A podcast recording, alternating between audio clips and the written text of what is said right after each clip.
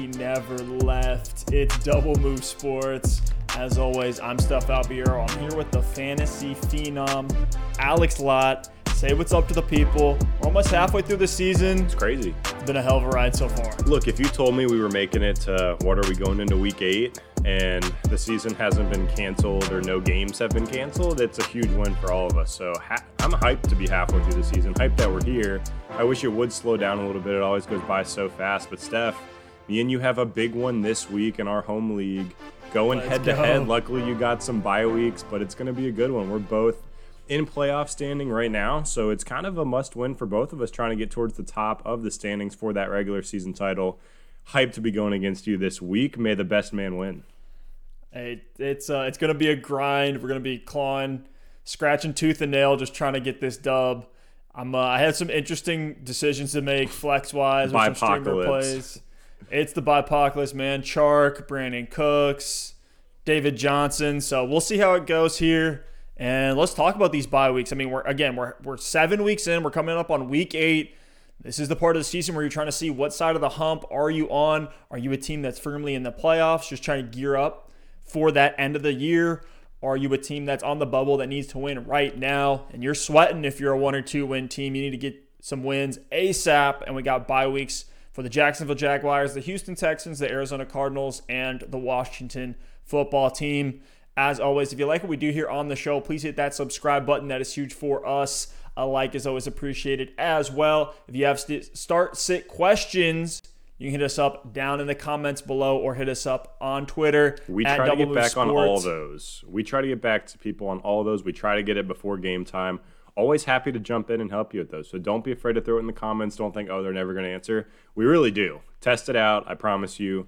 Um, we'll do our best, and, and I think we're hitting most of them. I feel like we're at like 99% right now. There's been a few that have slipped on like waiver nights and stuff like that, but I feel like we're hitting most of them. But it, it's fun, and hopefully we can get some live streams going again as well. But Alex, let's jump into some of these topics.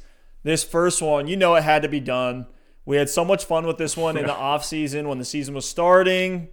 With this Tampa Bay Buccaneers running back room, Leonard Fournette is back, and everyone who's been watching this show for any period of time knows how big of a Rojo truther you are.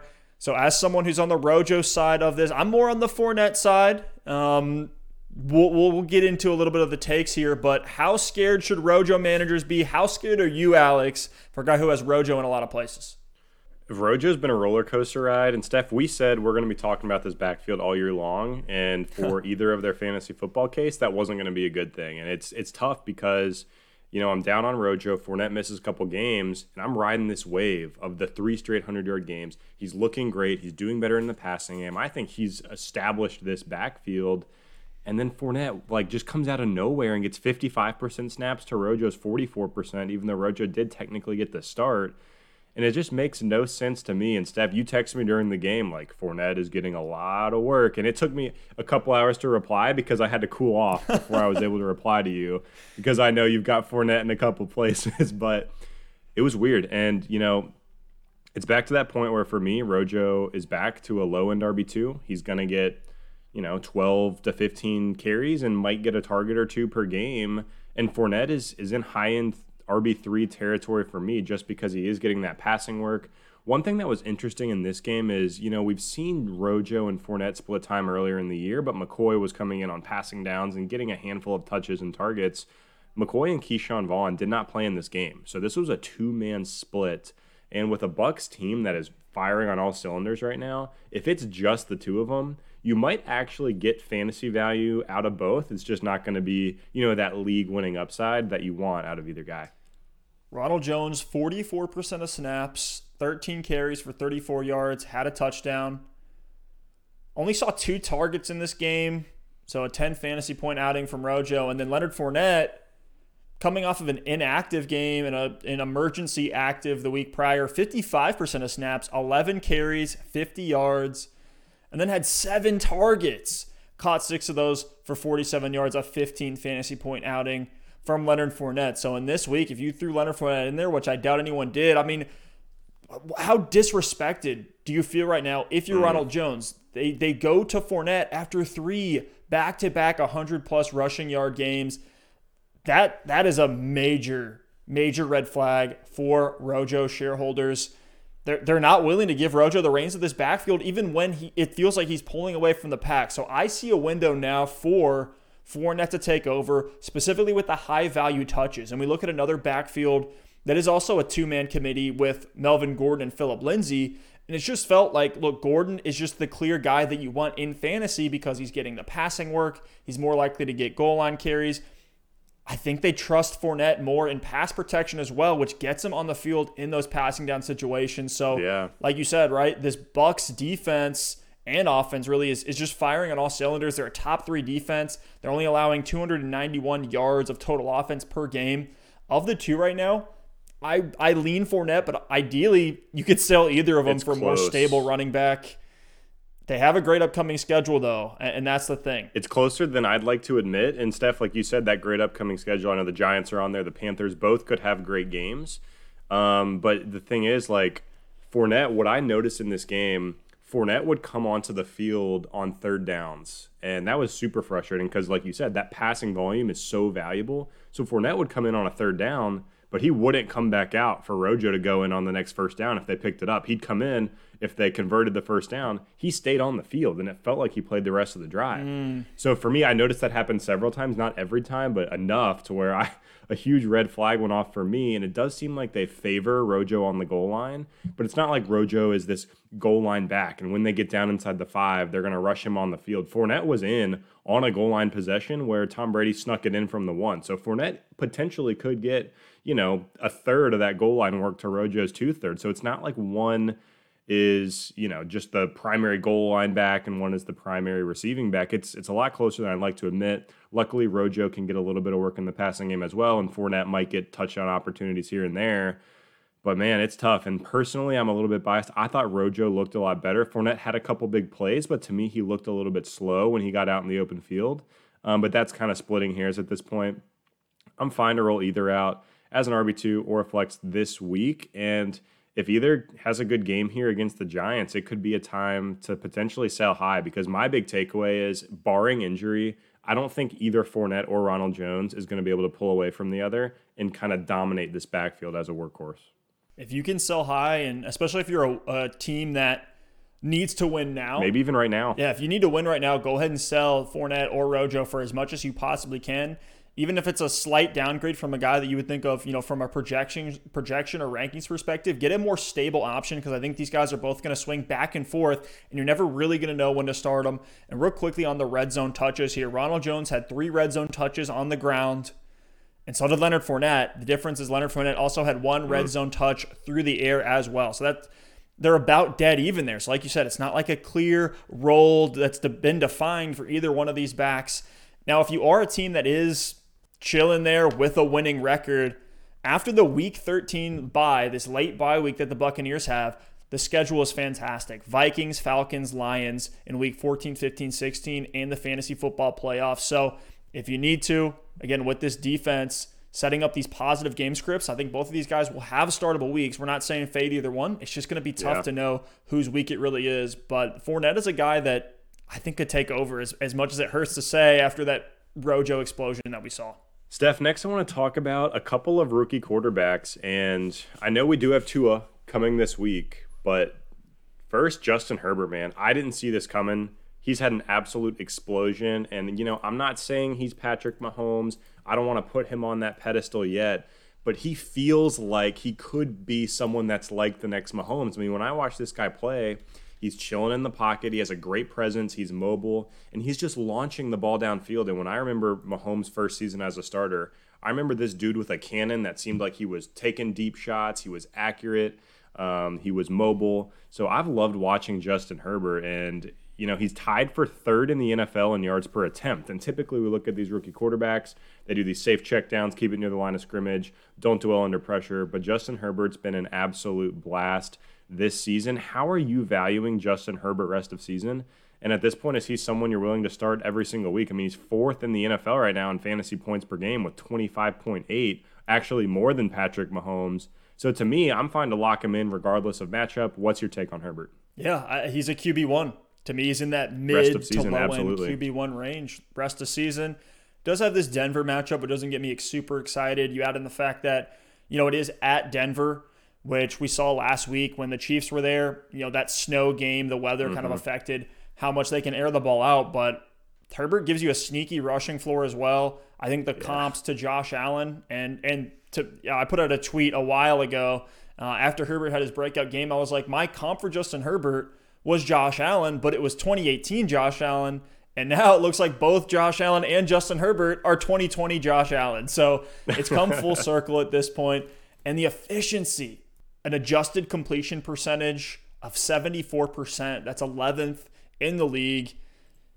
Like you said, that yards per attempt number, extremely high. He's just willing to air the ball out and he's he's accurate while he's doing that, really not throwing to any, you know, big weapons outside of Keenan Allen. I know Mike Williams is there. He's always been kind of this boom bust guy, kind of knows his role and stays there, but he's throwing 70 yard touchdown passes to J- Jalen Guyton just to see what he's doing has just been really fun to see. And, you know, to start the year, with Tyrod Taylor, this Chargers team was a very run heavy team. We were seeing both Ekeler and Josh Kelley be in the double digit carry range on a weekly basis and both be startable running backs. Now, as Herbert's come in, the Chargers went from one of the lowest in the league on pass plays per game. Now they're sitting at number 11. So you look at the changes to this offense based on the personnels, you love to see it. And, and for a guy just five weeks into his career, to be at number four in the league in fantasy points per drop back is just incredible. Like the efficiency has been insane. He's been great under pressure. He has a 54% pressure completion percentage, uh, which is fourth among all quarterbacks right now. So, what more can you say about Herbert? If you grabbed him off waivers before he exploded, like we were telling you to, like you um, did, right after he had that boom game, I've been plugging him in over uh, Cam Newton. It's kind of saved my QB spot. Uh, you got to start Justin Herbert right now. Treat him as a QB one. Yeah, I mean, I do expect some slight regression between now and the end of the year, but I'm not saying like he's going to fall off a map and be a, a, typical rookie quarterback. I think, you know, he could be somewhere around QB 8 to 12. Now, like we said, he's fourth in fantasy points per game at the position. I don't think that holds. But, Steph, right now, you talk about efficiency. His passer rating is 108.1. Now, Philip Rivers was the full time starter for the Chargers for 14 seasons. Do you know how many seasons he had a 108 passer rating? Probably not many with all those interceptions. Zero. Zero. And it's not like it's some difference in efficiency because Herbert's 16 game pace right now is 4,900 yards and 38 touchdowns, plus 400 yards and six touchdowns on the ground. Again, it's a smaller sample size. I don't expect that to come to fruition. I expect some slight regression but he's still someone you can throw out there every single week. He's absolutely blown away all my expectations, and we said it for all these other options and these weapons in the offense. Keenan Allen, man, he's a locked in wide receiver one rest of season, something we did not expect at all with Tyrod Taylor at quarterback. I would expect Hunter Henry to hopefully take some steps forward as well. He's still someone you're obviously starting every week at the tight end position. And these other guys like Mike Williams, we've seen pops. And I can only imagine what Austin Ekeler would be doing in this offense if he had stayed healthy. If you have Ekeler on your roster and you make the playoffs, you might get a couple weeks there of Ekeler and Herbert together. That will be fun to watch as well this season. But Steph, let's go ahead and move on to the guy nobody really doubted. It was Joe Burrow. He's absolutely dealing this season. What do you like out of him so far in Cincinnati? It's been tremendous to watch him support three different wide receiver options on, you know, many different weeks. He's leading the league in pass attempts. Joe Burrow's lived up to the hype for me. What do you think he's going to be moving forward for fantasy? It's crazy too because you look at the difference between Herbert and Burrow. These guys are on complete opposite ends of the spectrum.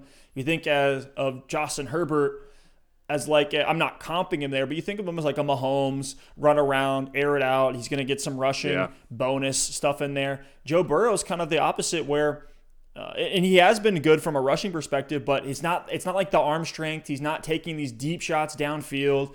He's really been more of a kind of calculated. Um, let me pick apart this defense, take what they give me type of player, and it's just that volume. That's what you love to see. That passing volume for a especially a rookie quarterback. You know, I think we were all pretty conservative with our projections. We we said uh, prior to the draft, we said if, if when Joe Burrow's on the Bengals, if they can hit maybe 600 pass attempts, he's going to be a fantasy asset. And right now, he's on pace to hit 670 pass attempts, Crazy. which would have led the league last year over Jameis Winston.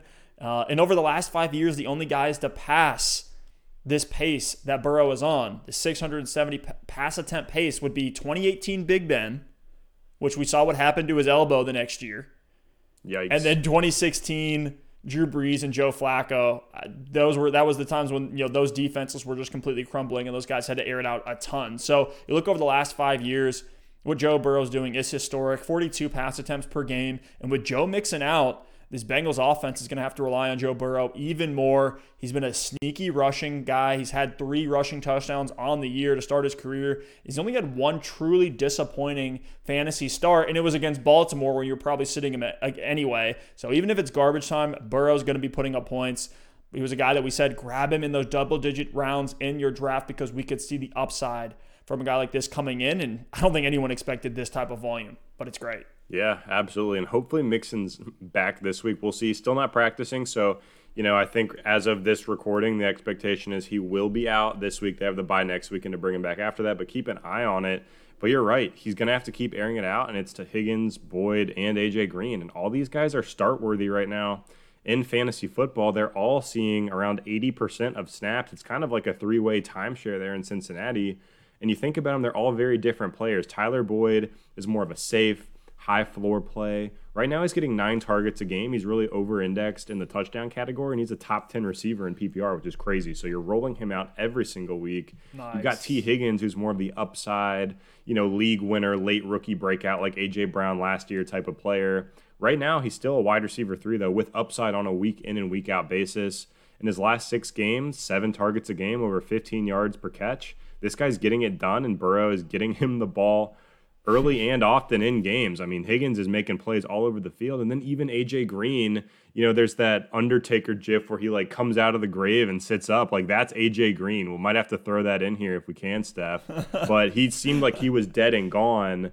But he's back. Last two games, 84% of snaps, 12 targets a game. I don't know if they're trying to like showcase him before the trade deadline or what, but he's back, and until further notice, you can throw him in your flex. It's a little bit riskier because he has been up and down, but you can't deny the production and the targets and the snaps.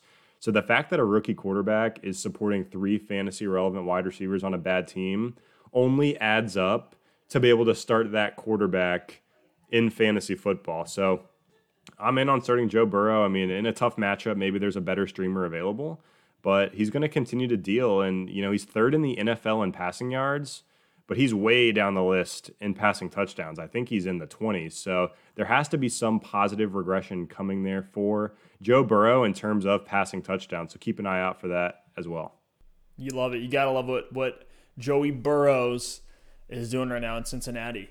But let's talk about some running back start sits there's a lot of them. There's a lot of them right now. A lot of guys. It's tougher and tougher every week, man. a lot of guys on the bubble. We got injuries. We got bye weeks. The bye weeks knocked out a lot of our safe options like James Robinson, like David Johnson, even some options like Antonio Gibson. So we're yeah. getting deeper and deeper. And then we're seeing Chris Carson get injured last week. Phillip Lindsay's in concussion protocol. And injuries left and right just keep hitting for these RBs. So fantasy managers need to know how to treat these backfields. And there's a couple of them that we want to talk about here that are kind of these ambiguous backfields where there's a couple different options. Let's go through some of these. The first one is in San Francisco. I don't even know what's happening. Like, there's nothing to even say here. There's no analytic metric that we can look at that's going to tell us who to start on a weekly basis. And right now, it seems like it's between Jerick McKinnon, JaMycal Hasty, Tevin Coleman could be back. He was activated off of IR, but no guarantee he's going to play against Seattle here in Week Eight. Alex, who do you like out of these guys? Dude, this is crazy. if possible, I'm trying to avoid San Francisco because the writing on the wall was there for Jerick McKinnon last week. I mean, I started him in a couple leagues and he came back with negative fantasy points. I think it was like three carries for negative one yards, yeah. and it made no sense. All game, I'm like, did did I miss a play and he left for the game? Is he inactive? Did he get disciplined? And then Kyle Shanahan comes out after the game, and all he says is like, "Oh yeah, we were just trying to rest him." Like that would have been great to know beforehand, Kyle. um, but you know, I just can't trust him at this point. And if I'm going to start anyone, honestly, it's going to be JaMycal Hasty, which sounds a little bit crazy, but I think he is the one that's guaranteed for a role in the offense this week. Like Jerick McKinnon is clearly not going to come in and have some sort of bell cow work like Jeff Wilson did last week with no one coming in behind him. Tevin Coleman, even if he's active, I don't expect him to just come out and get 20 carries after coming off of IR and being questionable throughout the week. So I think JaMycal Hasty is probably the best bet for some sort of workload if you're desperate. But if possible, I'm trying to stay away from all these guys. I'm with you on Hasty, especially if Coleman doesn't play.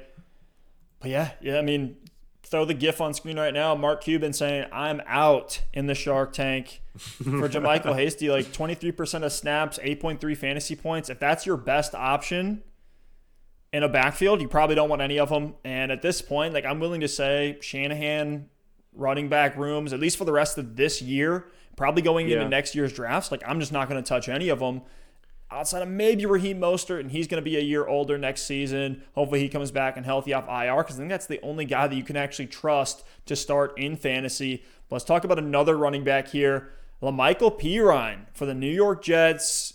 Kind of stepping up into a workhorse role. He's up against Kansas City, yeah. which is middle of the road against the running back position. I'm willing to throw La'Mical Perine in there as a desperation RB2 this week, maybe even a flex. Do you think that's a hot take? I mean, desperate times call for desperate measures, Steph. And like with Perine, sadly, I think I might play him over all the San Francisco running backs just because of the uncertainty. And here's the thing a San Francisco running back will outscore La'Mical Perine this week. Maybe two of them will. I just don't know who it's going to be. So I'm taking La'Mical Perine, even though he's on a bad offense. I mean, the Jets what they're going to score a maximum of 10 points per game so the the touchdown upside isn't there although he did have one last game but he's getting some red zone carries. He's getting most of the passing work on that team over Frank Gore. It's really just him and Frank Gore in that backfield right now. And against the Chiefs, I expect them to get absolutely boat raced in this game. I think the line is like 20 points or something like that. So Perine's going to be out there. And although Darnold doesn't check down to the running back a ton, who knows that, you know, if Perine can get 10 to 12 carries and five or six targets in this game, even if the production isn't there, the volume could be enough to make him a flex play. So again, I'm fading if I can, but with some of these injuries, with some of the bye weeks, with some of these crazy backfields that we're seeing, I'm fine to roll Perine out there, and it doesn't feel good. 70% of snaps last week, 13.6 fantasy points, 11 attempts for 40 rushing yards, a brutal 3.6 yards per attempt. So, like you're saying, the production here, unless you get a touchdown which I mean, Perine had three red zone carries, so it looks like, you know, it's not Frank Gore cramming up the middle anymore. And if there is going to be receiving work to be had, that's going to go to Perine as well. So I see him as a low end RB2, just as a volume play on this bad offense. If the Jets improve at all, I don't think they're going to fire Gase. They would have already done it if they were going to this season. But if whatever happens, maybe the personnel changes, the scheme changes, whatever, like there's nowhere to go for this Jets offense but up. So in that case, for a guy that even if you don't have to start him, keep him stashed on your bench. Um, I think he's a fine bye week filler or a deep flex.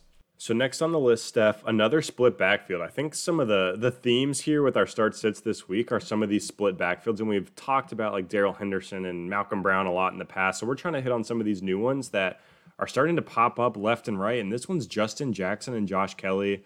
Another backfield that's been incredibly tough to read. Without Ekeler that first week, Justin Jackson seemed to lead the backfield. But then last week, Josh Kelley, 47% of snaps and 17 touches, to Jackson's 38% of snaps and only 10 touches. They're playing the Denver Broncos, who are a little bit stingy against the running back position. Steph, Kelley and Jackson, if you had them as your RB2 or your flex last week, neither popped off, but they got the job done. Both had over 10 PPR fantasy points. Are you willing to roll out either of them this week or potentially both? I've tried not to start Kelley with every fiber of my being, just because he's been a, he's been the between the tackles grinder type of guy in that offense. Without a touchdown, it's pretty tough for him to put up a, a worthy performance. That's for sure. Exactly, exactly. I mean, forty-seven percent of snaps. He, that was more than Justin Jackson. Well, I'll talk about him in a second. Seventeen touches last week. Uh, 12 for 29 rushing. Like, that's just a brutal rushing efficiency. And I think that's going to continue in a Blizzard game against Denver, which is third against running backs. Uh, he did see some receiving volume, which is this is where the interesting upside lies for Joshua Kelley. Five for five for 24 receiving yards. If you're going to start him, that's what you have to circle and say, look, I'm going to expect for that receiving volume to be there again. The thing is, The Chargers are coming off a game against Jacksonville, which actually turned into a little bit of a shootout. I don't expect that same game script to occur here against Denver. I think the Chargers will be able to stifle them a little bit more on the defensive side. And so, with that, I'm going to go Justin Jackson if I have to pick one of the two. I was already leaning that way because Justin Jackson has proven to be Austin Ekeler light. Only played 38% of snaps. He was banked up uh, in the week last week, so they didn't. I don't. I felt like they were trying to limit his touches a little bit. Uh, had five for 12 rushing, but had one more target than Joshua Kelley. He had six, caught five of them for 43 yards. So also saw more efficiency in the receiving game as well. And that just is part of his profile. That's who he is. He's, he can definitely play more of a scat back or third down back than Joshua Kelley can. I'm taking jo- uh, Justin Jackson in this game, trying to sit Joshua Kelly, but really don't feel great about either one of them against Denver. Yeah, I agree with you. And to that point, though, like compared to La'Mical Perine, Jerick McKinnon, JaMycal Hasty, even Tevin Coleman, I think I might still rather have either Justin Jackson or Josh Kelley. You might disagree with me there, but I'm with you. If I had to go with one, I'm going with Jackson because with Kelley, you're essentially relying on a touchdown. And with Justin Jackson, I think the floor is safer with that passing game work. So if I had to pick, it's going to be Jackson. Um, but again, desperate desperate times call for desperate measures. So I'm willing to flex either of them in a pinch and hope for the best. Let's move over to Buffalo and talk about Zach mm. Moss and Devin Singletary for this Bills running back room. Singletary played 54% of snaps to Zach Moss's 47%. Both had 10 touches, so it was a almost a dead even 50-50 split in that backfield. And Moss outproduced Singletary coming back from that injury. I feel like he was kind of getting eased in a little bit, and then we saw some production there. Who are you taking in week eight against New England. Well, I'll tell you what, it's not Devin Singletary. There's no way you can start him right now. I mean, now that Zach Moss is back and healthy, we both liked Zach Moss coming into the season. We didn't know if the breakout was going to happen. We thought it might be a timeshare, but it looks like Zach Moss is truly starting to emerge and really take over this backfield because of those snap counts and touches from last week. And Singletary straight up hasn't been good. You look at his last three games from a fantasy points perspective 4.3, 5.5, and 6.7. Just hasn't been able to get anything going on the ground. And this is a Patriots team that just gave up four touchdowns to the running back position against San Francisco. So if I'm going to start one of them, I mean, this might be a hot take, but I think it's going to be Zach Moss. He offers some some upside in the receiving game as well. He's the more likely of the two, in my opinion, to be in at the goal line, even though Josh Allen's probably going to keep it on the read option every time or QB sneak it. Um, so the touchdown upside is low, but if I had to pick one of these two guys, I think the pendulum has swung and it's Zach Moss for me. Now, their last game was against the Jets, so I don't want to overvalue some of that. But if you look at Zach Moss's efficiency on the ground, 6.7 yards per attempt, had seven carries for 47 yards to Singletary, who actually had one more attempt, eight, but only had 29 rushing yards, 3.6 yards per attempt there. So Zach Moss is kind of coming in as like, here's the fresh legs. Let me see if I can come in here and take over this backfield. I think there is a small window that is opening for Moss to sneak in here and take over, but it's, as long as this is a 50 50 split, I'd rather start neither of them. Last one here, Steph, at the running back position. You have this choice this week against oh, me, no. so I'm not going to show my cards too much. But J.K. Dobbins against the Pittsburgh Steelers it's a tough one because Ingram is potentially going to be out for this game. And it's like, of course, the one game that Ingram is finally poised to potentially miss or be limited is against the Pittsburgh Steelers, who have been absolutely suffocating against the run, only 68 rushing yards allowed per game. You know, Gus Edwards is going to be involved in some way. Lamar Jackson's going to run it as well. J.K. Dobbins against Pittsburgh. Are you firing him up this week, Steph? I'm not going to answer that question directly in terms of our matchup. I mean, I got to decide between J.K. Dobbins and then DeeJay Dallas. I'm kind of holding him, seeing how it shakes out with Carlos Hyde and Travis Homer. It's just a tough spot to be in. I really don't want to start him, but I think he has enough of a floor through his receiving to not even be a starter, but just that I would probably plug him in because I think he's going to be in that eight to 10 point range. I don't think he's going to be efficient on the ground. If you remember against Cincinnati, Dobbins had one rushing attempt for 34 yards. so a 34 yard per attempt uh, in that game. Yeah. So that's kind of skewing some of his efficiency metrics. He hasn't looked that great. Uh, on the ground when he's getting close to double digit carries. And I don't expect that to explode against Pittsburgh, though I do love Dobbins long term. I think he can be great. He has been efficient uh, through the air, and that's where all of this is going to come from. If you're starting J.K. Dobbins this week, what you're hoping for is for the Pittsburgh Steelers to go up on this Ravens team and for them to enter comeback mode, have to air it out a little bit more. But the most we've seen from a target perspective for Dobbins is four targets maybe at absolute most you're seeing six in a game script that lends itself to that. I mean, he was four for four through the air for 38 yards against Kansas City. Similar type of game script that we could see here if Pittsburgh really is this undefeated juggernaut that they've been thus far. Coming off the bye week, maybe.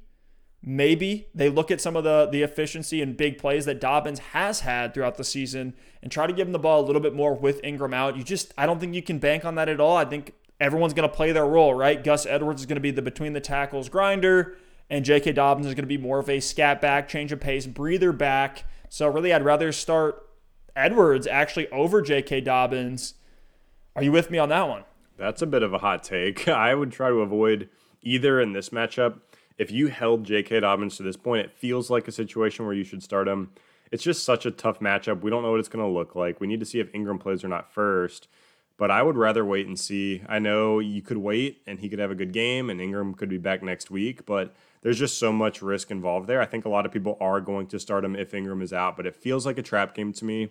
I'd love to be proved wrong. You know, me and you love J.K. Dobbins as a talent. We think he's going to have a great career.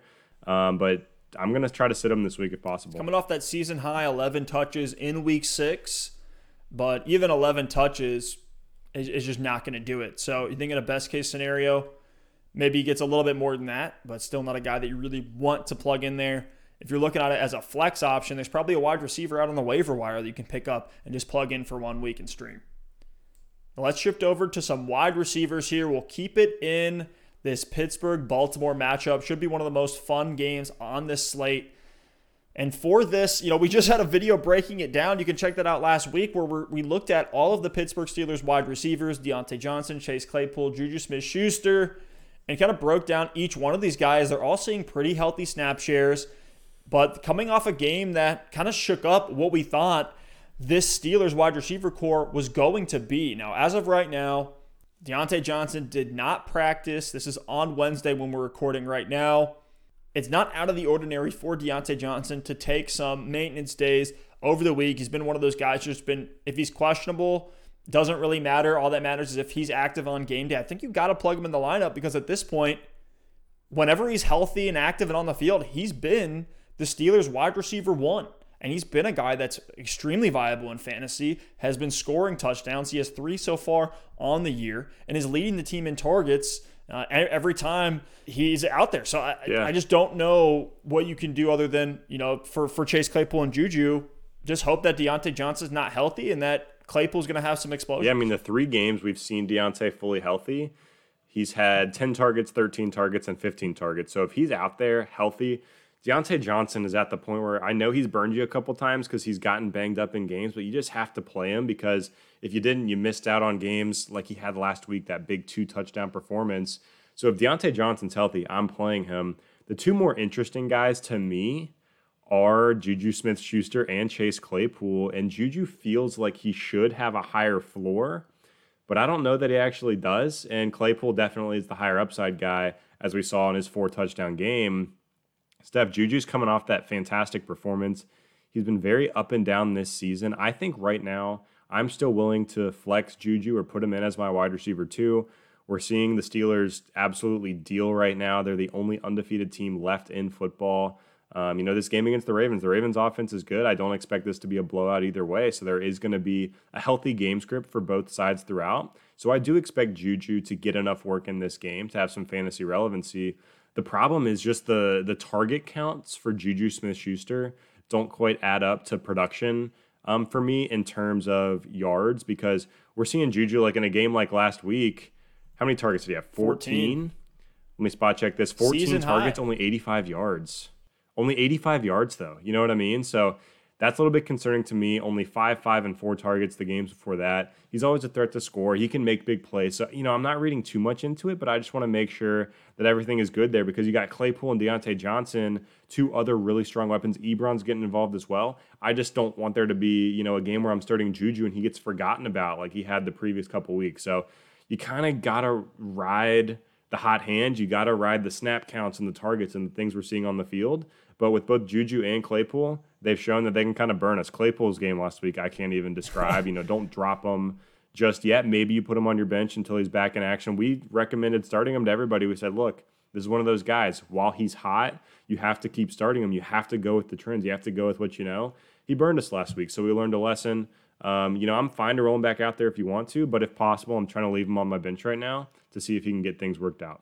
It wasn't like they took Claypool off the field either. 65% of snaps. He has at this point shown, yeah. if you look at the snap counts, his usage, the routes run, he's taken over as the wide receiver three over James Washington. So I think he has a starting role. It's just a matter of, you know, hey, was it really so reliant on Diontae Johnson being out of the lineup for Claypool to have those explosions? What Claypool hasn't been outside of that one game against Philly where he had the three touchdowns, that 42 point outing that he had he really hasn't been a high target guy, but nonetheless, he's still been producing. So he's a boom bust option. He's probably what um, you know we thought Michael Gallup was earlier in the year. That's kind of what Claypool is now, and it feels like you know Claypool is kind of taken all the juice out of Juju and just become you know all the explosiveness is now with Claypool, whereas Juju's this just floor, um, you know, almost like a Cole Beasley mm-hmm. type of guy who's just this near the line of scrimmage, safe option for Big Ben to check down to when the pressure's coming his way. And in a game where the Baltimore Ravens are going to be sending a ferocious front seven at Big Ben every single play, I don't think there's going to be a lot of time for Chase Claypool to get downfield and get open. On top of that, they have a great secondary, Marcus Peters, Marlon Humphrey. So for those reasons, I'm sitting Chase Claypool and Juju Smith-Schuster this week. Uh, but willing to roll them back out later on. You know, the next three weeks are fantastic for the Steelers. They have Dallas, Cincinnati, and Jacksonville after this Baltimore game. So it's almost like, hey, just just sit them for a week and then pop them right back in there. Steph, let's move on to someone I've been conflicted about. It's CeeDee Lamb. He's playing the Philadelphia Eagles this week. Oh boy. It's looking like it's going to be Ben DiNucci, Andy Dalton as of this recording still in the concussion protocol. So keep an eye on that because I do think Andy Dalton is a is a big deal over Ben DiNucci. But Steph, CeeDee Lamb coming into this game top 10 wide receiver on the year in PPR, absolutely dealing, had seen at least 5 receptions and 7 targets in every single game this season. Comes out against Washington, 5 targets, 0 catches has one rush for one yard. Gave me that 0.1 last week in my lineup. To me, Sheesh. you know, I've been as big of a CeeDee Lamb fan this year as possible. You got to put him on your bench, right? I mean, he, there's no chance. Like I, I might have to start him in a league. I've been trying to sell him everywhere, but I think that window is gone. I'll tell you what, you put up a zero point performance and your value tanks. So um, it feels like this would be a sell low if I traded him. But I'm just afraid if he has one or two more bad weeks, his value is going to be out the window. Yeah, I think you got to hold. I think you got to hold. You got to hold and put him on your bench. Um, sell him high if you can, but I don't think any fantasy managers are going to buy high on CeeDee in 2020, knowing what that quarterback situation looks like. On top of on top of the you know zero for five through the air, CeeDee was also off the field a lot. Only played 55% of snaps. That's tied with his lowest on the season. The last time he did that, he had 20 fantasy points though, not zero. So with CeeDee, I know maybe you look at the Eagles and oh, they're 21st against the wide receiver. It could be a decent defense to to stream against, but you, you just can't trust with the quarterback turmoil that's going on back there. You can't trust him at all in your lineup. Yeah, and I mean just the hold, thing though. is, he did, don't don't drop. Yeah, yeah, put him on your bench, see what happens. But he did get one red zone target actually in the end zone that was very close to to being a touchdown. The defender made an incredible play to get back on the ball. So that could have changed the whole narrative of this week. So that one touchdown could have turned things around. I think the snap count was low because this game was out of hand and they kind of pulled their Brutal. starters at the end because they were just trying to get home. Um, so, you know, I'm not reading too much into that. But if Ben DiNucci's the starting quarterback, there's just no way you can start CeeDee Lamb. If it's Andy Dalton, I think he is someone. It looks like a long shot for Dalton, but if it is in a deeper league, I might consider flexing him. But again, we're trying to avoid him at all costs. But Steph, let's go ahead and move over to another guy that's typically a slot receiver, Jarvis Landry. But now OBJ is out for the season with a torn ACL. What do we expect from Jarvis Landry moving forward? And are you willing to start him this week against the Vegas Raiders? I am willing to start him this week just because I do think OBJ not being out there is a slight bump. I don't think it's as much of a bump as most people would think with Hollywood Higgins emerging there, with Donovan Peoples Jones actually showing out a little bit in this game. I know it was against Cincinnati, but Jarvis, he's only seeing five and a half targets per game. Baker hasn't been throwing it a ton. Though the one the one glimmer of hope and why I'm willing to start Jarvis this week is just for how hot Baker looked in that Cincinnati game. If this is going to be you know, uh, kind of a uh, emergence for Baker in the 2020 season. I mean, he had 18 straight completions. It was seven for seven on passes 10 yards or more downfield. So you look at some of that efficiency that Baker's having with this low pass volume. I think that's where Jarvis Landry can produce. You add it that, you know, his expectation in terms of his workload, what they're going to ask him to do, is going to increase with OBJ out there. I think you look at Jarvis as a guy that, yeah, he put up 11 fantasy points. and that goes up a little bit. Expect him in that 13 to 15 range. Doesn't have a high ceiling, but were we ever thinking of Jarvis Landry as a high ceiling, high upside guy? No, you really weren't. So he's a safe uh, flex option if you need him this week uh, safe, you know, desperation wide receiver too. And you look at the matchup too. Las Vegas is the bottom 10 against wide receivers. So I, I think I am willing to flex him. How about you? Yeah, I'm willing to flex him. It's, you know, full season. I'm not, like you said, I'm not bumping him up dramatically because OBJ is out because of those five and a half targets a game and Baker only attempting 28 passes a game. That offense's passing volume is just low. But if there was a game to start him, it's against the Raiders. They've been weak against the wide receiver. This Browns team is playing pretty well right now, at least the offense. As Baker is absolutely dealing, and the Raiders two, have been baby. the Raiders have been involved in shootouts all season long. They're averaging 28 points a game and they're giving up 32 points a game. So they're in these games. Like every time I turn on the TV on Sunday, I feel like the Raiders are in a back and forth battle. You got Nelson Agholor running deep routes, becoming relevant again. And whoever they're going against is absolutely gashing their defense with big plays as well. They're a team that's made a bunch of big plays and has also given up a bunch of big plays, which is kind of the recipe for these shootouts. I expect that to continue. I think Jarvis Landry gives you a really solid floor this week. And if he's able to bust a big one for a touchdown, which he's not necessarily known for, but maybe they rely on him a little bit more with OBJ out, you know, you have to buy into that narrative a little bit and at least see what happens out there it could mean it could mean a big game. So I'm willing to start Jarvis Landry. Um, rest of season, I think he is a wide receiver three, someone you can roll out there as your flex every single week. Um, when before it was looking like he was kind of fading a little bit. So I'm not going to bump him up to something ridiculous. I'm not going to buy in too much, but he at least is moving up my board to where I feel a little bit more comfortable with him on a week in and week out basis. Let's talk about one more wide receiver here, a guy that's emerged this year and there could be some questions about how much longer he's going to be a guy in the starting lineup. We'll break it down here, but it's Travis Fulgham, practice squad legend for the Philadelphia Eagles. They're up against the Dallas Cowboys here in week eight, which is just a gorgeous matchup. Right now, that game is slated to be played on Sunday Night Football. I hope they can flex that Ravens Steelers game into the Sunday Night Football window. Otherwise, this Eagles Dallas game this Sunday night is going to be a snoozer. Maybe I'll actually get to bed early for once. But right now, Dallas is 20. 20- ben DiNucci is going to be having a rough one out there uh, on Sunday Night Football in prime time. I can't even imagine what that's going to look like. Might be worse if it's Andy Dalton. well, the, the Cowboys are 25th against the wide receiver.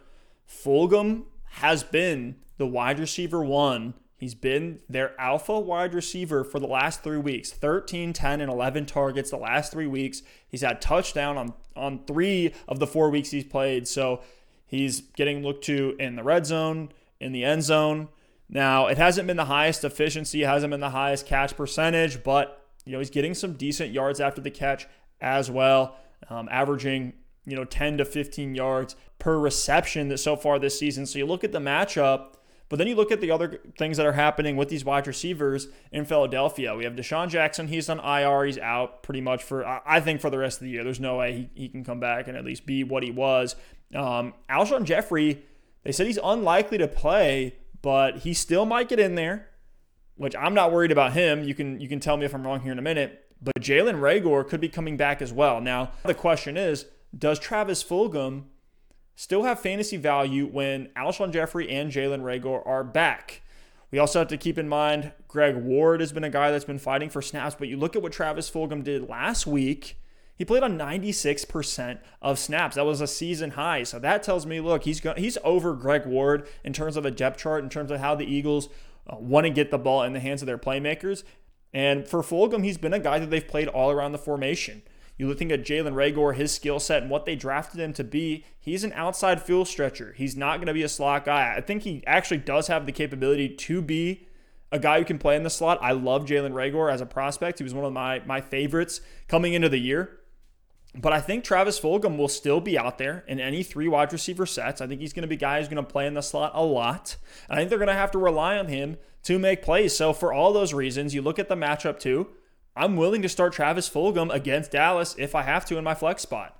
Is, am I just out of my mind here, Alex? Are you with me? No, you're absolutely right. I mean, I was wrong on Fulgham a few weeks ago. I said he might be like a one week plug and play off the waiver wire and then he's out he's proven me wrong. And he's another one, kind of like we talked about Chase Claypool, and our, our mindset last week was he's putting up numbers, he's putting up production, he's getting the snaps, he's getting the targets. If you get someone that's hot like that, you just have to go with it until they prove you wrong. And Claypool proved us wrong finally last week, so we're going to put him back on our bench, temper expectations.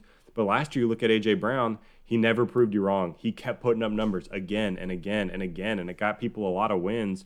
With Fulgham right now, He's getting the snaps. I mean, 96% of snaps last week. And then the last three weeks, double digit targets in each game. The snaps are there, the targets are there. I don't care if Alshon's back. I don't care if Jalen Reagor's back. I don't care if the tight ends are back.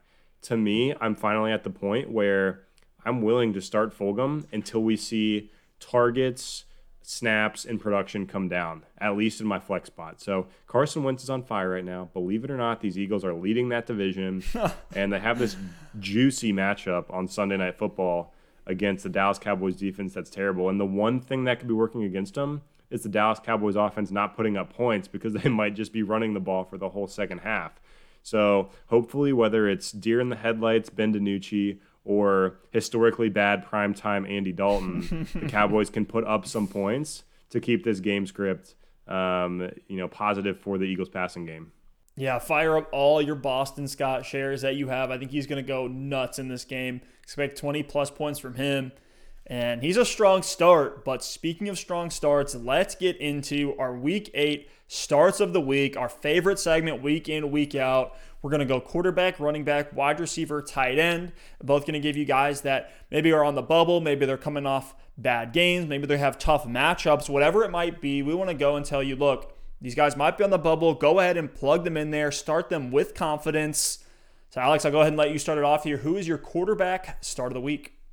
Yeah, before I get into it, Steph, we got to take a little victory lap for last week. We both did decent on our starts of the week. Had Matt Ryan, Matt Stafford. You know, neither took the top off, but they were fine in that game. You hit on Antonio Gibson, fantastic game. Tee Higgins and Terry McLaurin both had good games, and the TJ Hockenson big game in the last second touchdown as well. So we hit on several last week. Didn't have any huge busts in there. I'd consider that one a win. So with that being said, let's keep the streak alive.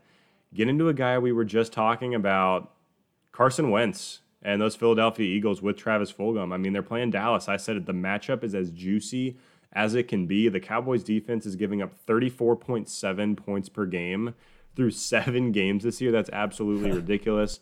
They're giving up 20.7 fantasy points per game to opposing quarterbacks. And man, Wentz struggled to start out the season. He got a lot of criticism, but he is heating up. You cannot put this Eagles record on Carson Wentz. Steph, over the past five weeks, since those first two tough games, Carson Wentz is the QB3 in fantasy football with 24.7 points per game. He's been putting up numbers. He's been doing it with his legs as well, with a couple of rushing touchdowns. The Eagles have had to score points, and he's done it with no weapons. He's done it with Travis Fulgham and Boston Scott and Greg Ward. Now you're telling me that Jalen Reagor or Alshon Jeffery could be coming back. Fingers crossed they're back for this game.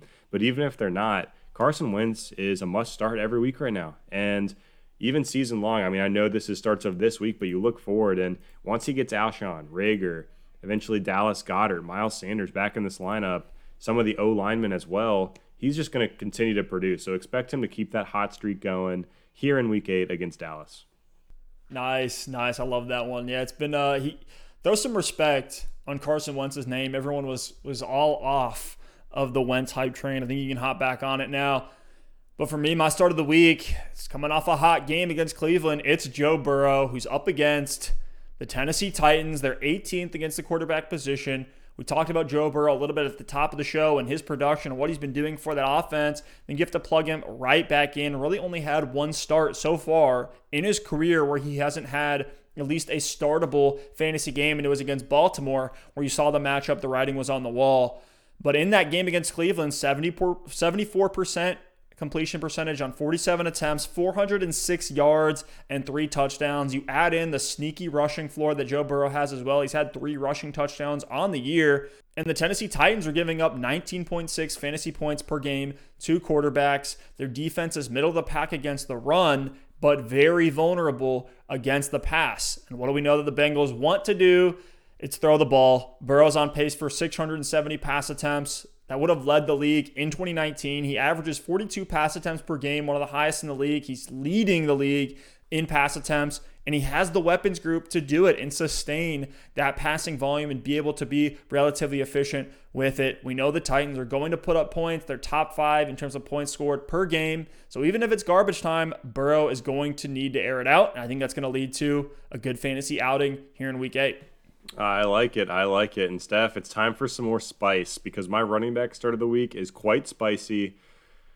It's Le'Veon Bell against going against the New York Jets. revenge it's game. The revenge game of all revenge games. And look, I people are going to blow this narrative out of proportion and be like, "Oh my gosh, Le'Veon Bell is going to score, you know, 30 points against the Jets." I, you know, I'm not expecting some amazing top 10 running back performance, but I'm telling you, this is the week I think you can finally plug Le'Veon Bell into your starting lineup with the Chiefs. I know he only had six carries last week for 39 yards, only played 33% of snaps, but he had been with the team for like three days or two days because of the some of the COVID protocols, and they were getting him worked in. It was a blowout game. I didn't expect a huge workload, but I did think he looked good in that game. His yards per carry was great. Um, so looking forward to this week against the Jets. I expect you know 40 to 50 percent of snaps in this game, and he could get 12 to 15 touches. I think he's a good bet to score a touchdown in this one as well. If he can get eight to 10 carries that are efficient carries, a few catches and a touchdown, he could put up solid RB2 numbers this week against the Jets, who are a very weak defense you know he's going to be begging Andy Reid all week long to get him in there for a touchdown. And I think it happens. And in a game where the Chiefs are supposed to absolutely dominate the Jets, I think even later on in that game, in the second half, if it's in hand, they could use this as time to really get Le'Veon Bell acclimated and get him going and get him some work. So I like Le'Veon Bell this week. I will say it is a bit risky.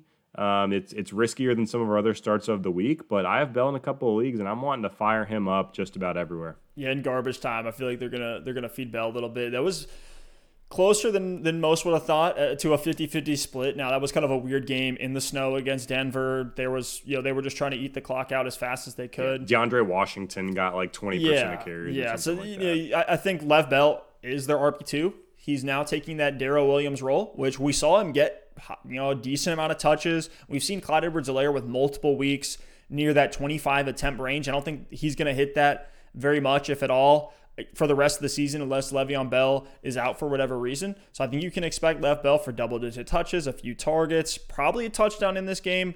I love the pick there. And right now, the Chiefs are 19 and a half point favorites, uh, 49 point over under in this game. It's going to be nasty. So I want, I want to get into my running back start of the week. You know, you went with the the super deep spicy option. I'm gonna go with the chalk option and say plug this guy in there because I'm ready for an explosion. I think it's gonna happen. It's Jonathan Taylor against the Detroit Lions. Let's go. Detroit is 28th against running backs. They're giving up 29 fantasy points a week to the running back position. On average, they give up 114 yards and more than one touchdown per week. Taylor is slowly improving as the season goes on. Over the last two games, he's getting closer to that 4.95 yards per carry number, which is exactly what we wanted to see from him. That's exactly the upside that he had and why he was drafted early in the second round. And he's still seeing that steady passing work from Philip Rivers, the checkdown king himself. Because right now, Jonathan Taylor's 11th amongst running backs in receiving yards, and he's outside of the top 10 in reception. So he's been efficient. He's averaging over three red zone touches a game, 20 total on the season, which is top 15 amongst running backs. Expect a blow up game from Jonathan Taylor here in week eight. I love it. I, I think it's time coming out of that bye week. I think they could really use him um, to kind of carry the load. Philip Rivers hasn't looked great, so I love that pick, Steph. I certainly hope he has a huge game for my Colts against a, a stingy and a tough Detroit Lions team. But let's go ahead and move on to the wide receiver position. Mine's a little bit more chalk, but I just want to give people um, some reassurance in this guy. It's Robert Woods, and very, very disappointing game last week but it was a tough matchup against the Chicago Bears. And I know Robert Woods, even before last week, hadn't quite lived up to the expectations where people drafted him. So a lot of people were kind of on the fence with him after another bad game. Some people are going to be out on him, some people are going to try to be trading him or benching him. You got to roll him out there. I think he is still an every week start, especially against the Miami Dolphins. He's still seeing a huge snap share. I mean, this guy is out there essentially all the time. And before this week, he's been fairly consistent with his production as well. On top of the snaps, He's seeing touches in a really good offense, six and a half targets a game and two carries a game this year. He's going to continue to be involved as their wide receiver one. So with the Dolphins this week, I know it's Tua's first start, but I expect the Rams to dominate this game. I expect them to get back to their guy Robert Woods and get him involved, get him going a little bit coming off of the down week. So if if he burned you last week, don't worry, don't panic. Plug him right back in against Miami. I think he's going to have a really nice game. Nice, nice. I like that that start of the week there. Bobby, Bobby Trees. Trees. He's always a good, you know, bounce back guy. He's just the classic, just steady, solid wide so receiver steady. too. You gotta love it. Uh, now I'm yeah. gonna go a little bit spicier for my wide receiver start of the week. Yes, we're trading here with running back and wide receiver. Mine is Brandon Aiyuk. For those who don't know, he is a rookie wide receiver for the San Francisco 49ers. He's up against Seattle this week, which is a fantastic matchup, the second highest over under on the week. Seattle is dead last in the NFL amongst wide receivers. On average, they give up 60 points a game to the wide receiver position. Wow. And Deebo Samuel is now set to miss multiple weeks with a hamstring injury. And we look at what Brandon Aiyuk did just last week against New England. He led the team in targets more than George Kittle. He caught six for seven, uh, had 115 yards, 19.2 yards per reception. And Aiyuk has played more than 70% of snaps every single week so far in his career. He's coming off his first 100 yard game. And you look at how he's being used in this offense, you know, his average depth of target is 10.4 to Deebo Samuel's 2.8. Even though you might look at the box score and, and see, hey, these guys are pretty similar. They got, you know, pretty similar yardage totals, similar targets uh, and receptions. But where Aiyuk is being used is as a traditional X receiver that's going downfield. On top of that, you know, you get you get the floor from the volume, the usage, you know, really being the number two to Kittle on that team now. We've seen when Shanahan wants to get a guy active in a game, whether it's Jeff Wilson, Jerick McKinnon, whoever it might be, they're going to have a good game. That's just what Shanahan has given us. I expect that to remain the same here against Seattle. But lastly, here, where Aiyuk gets some additional upside is how he's been used as a rusher so far this season, he's already scored two touchdowns off rushing attempts. So you add in that extra touch or two that he may get. I think there's just plenty of upside for Aiyuk, who's going to be the go to X on this San Francisco 49ers team. Plug him in in a great matchup. Nice. I love that pick, Steph. Now we're going to get into these tight ends. Tight end is brutal, man, and these are so deep. So, you know, if you have someone that's, you know, like a Hunter Henry or, you know, there's obviously the big five. Is it five? Kelce, yeah, let's just name them. Let's just name them all. I mean, it's it's yeah. we know who we're starting: Kittle, Kelce, Waller, Andrews, Jonnu Smith, yep. Start T.J. Hockenson, week. Hunter Henry. Yep. Even Noah Fant. Now we get into like I think Noah Fant is a every week start at this point. What about Gronk? I think he, I think you, you start Gronk. You, you still want to start Gronk every week. He's putting up numbers right now. One more, one more. Jared Cook. I think I think start? you. Uh, I mean, if you don't have any of those other that's where if you don't ends. have any of the other names we just mentioned and you only have Cook, I think he is still an auto start. But after that, I do think it ends. So I'm going to go ahead and get into my guy. This one's deep. It's Irv Smith Jr. against the Green Bay Packers. Nice. And this is a, a, guy out of Alabama who is hyper athletic. We were we've all been excited for him for a while, and I'm surprised he hasn't broken out yet. But he actually under the radar has been steadily climbing in terms of snaps, in terms of targets the last couple weeks. And if this guy breaks out, you do not want to miss the boat. You want to get ahead of it early because if this breakout actually happens, he's one of those guys that could be a league winner, almost like Kittle the year that he broke out. And look, this matchup against Green Bay is a matchup where we expect Cousins to throw the ball. The Packers' offense is elite. Their defense is pretty good, but their offense is elite. The Vikings aren't going to be able to run the ball, you know, 40 times like they probably want to. So Cousins is going to hmm. throw. And look, these snap counts for Irv Smith just pop off the page. I know Kyle Rudolph is there as well, but Smith in his last two games, 68% and 79% of snaps. He saw five targets in each of those games. He's one of these athletic tight ends that can take any play to the house, which is what you really want. You know, Jason Witten, all time legend, his style of play was like, let me get a bunch of targets, consistent, steady possession um, production where you see Noah Fant, you see George Kittle, you see even Evan Engram, these guys who can take any target for 75 yards for a touchdown because of their speed and athleticism. Irv Smith fits that category. He's super athletic and can take anything the distance. Only a couple of targets could go a really long way for this guy. And again, the tight end options are so limited.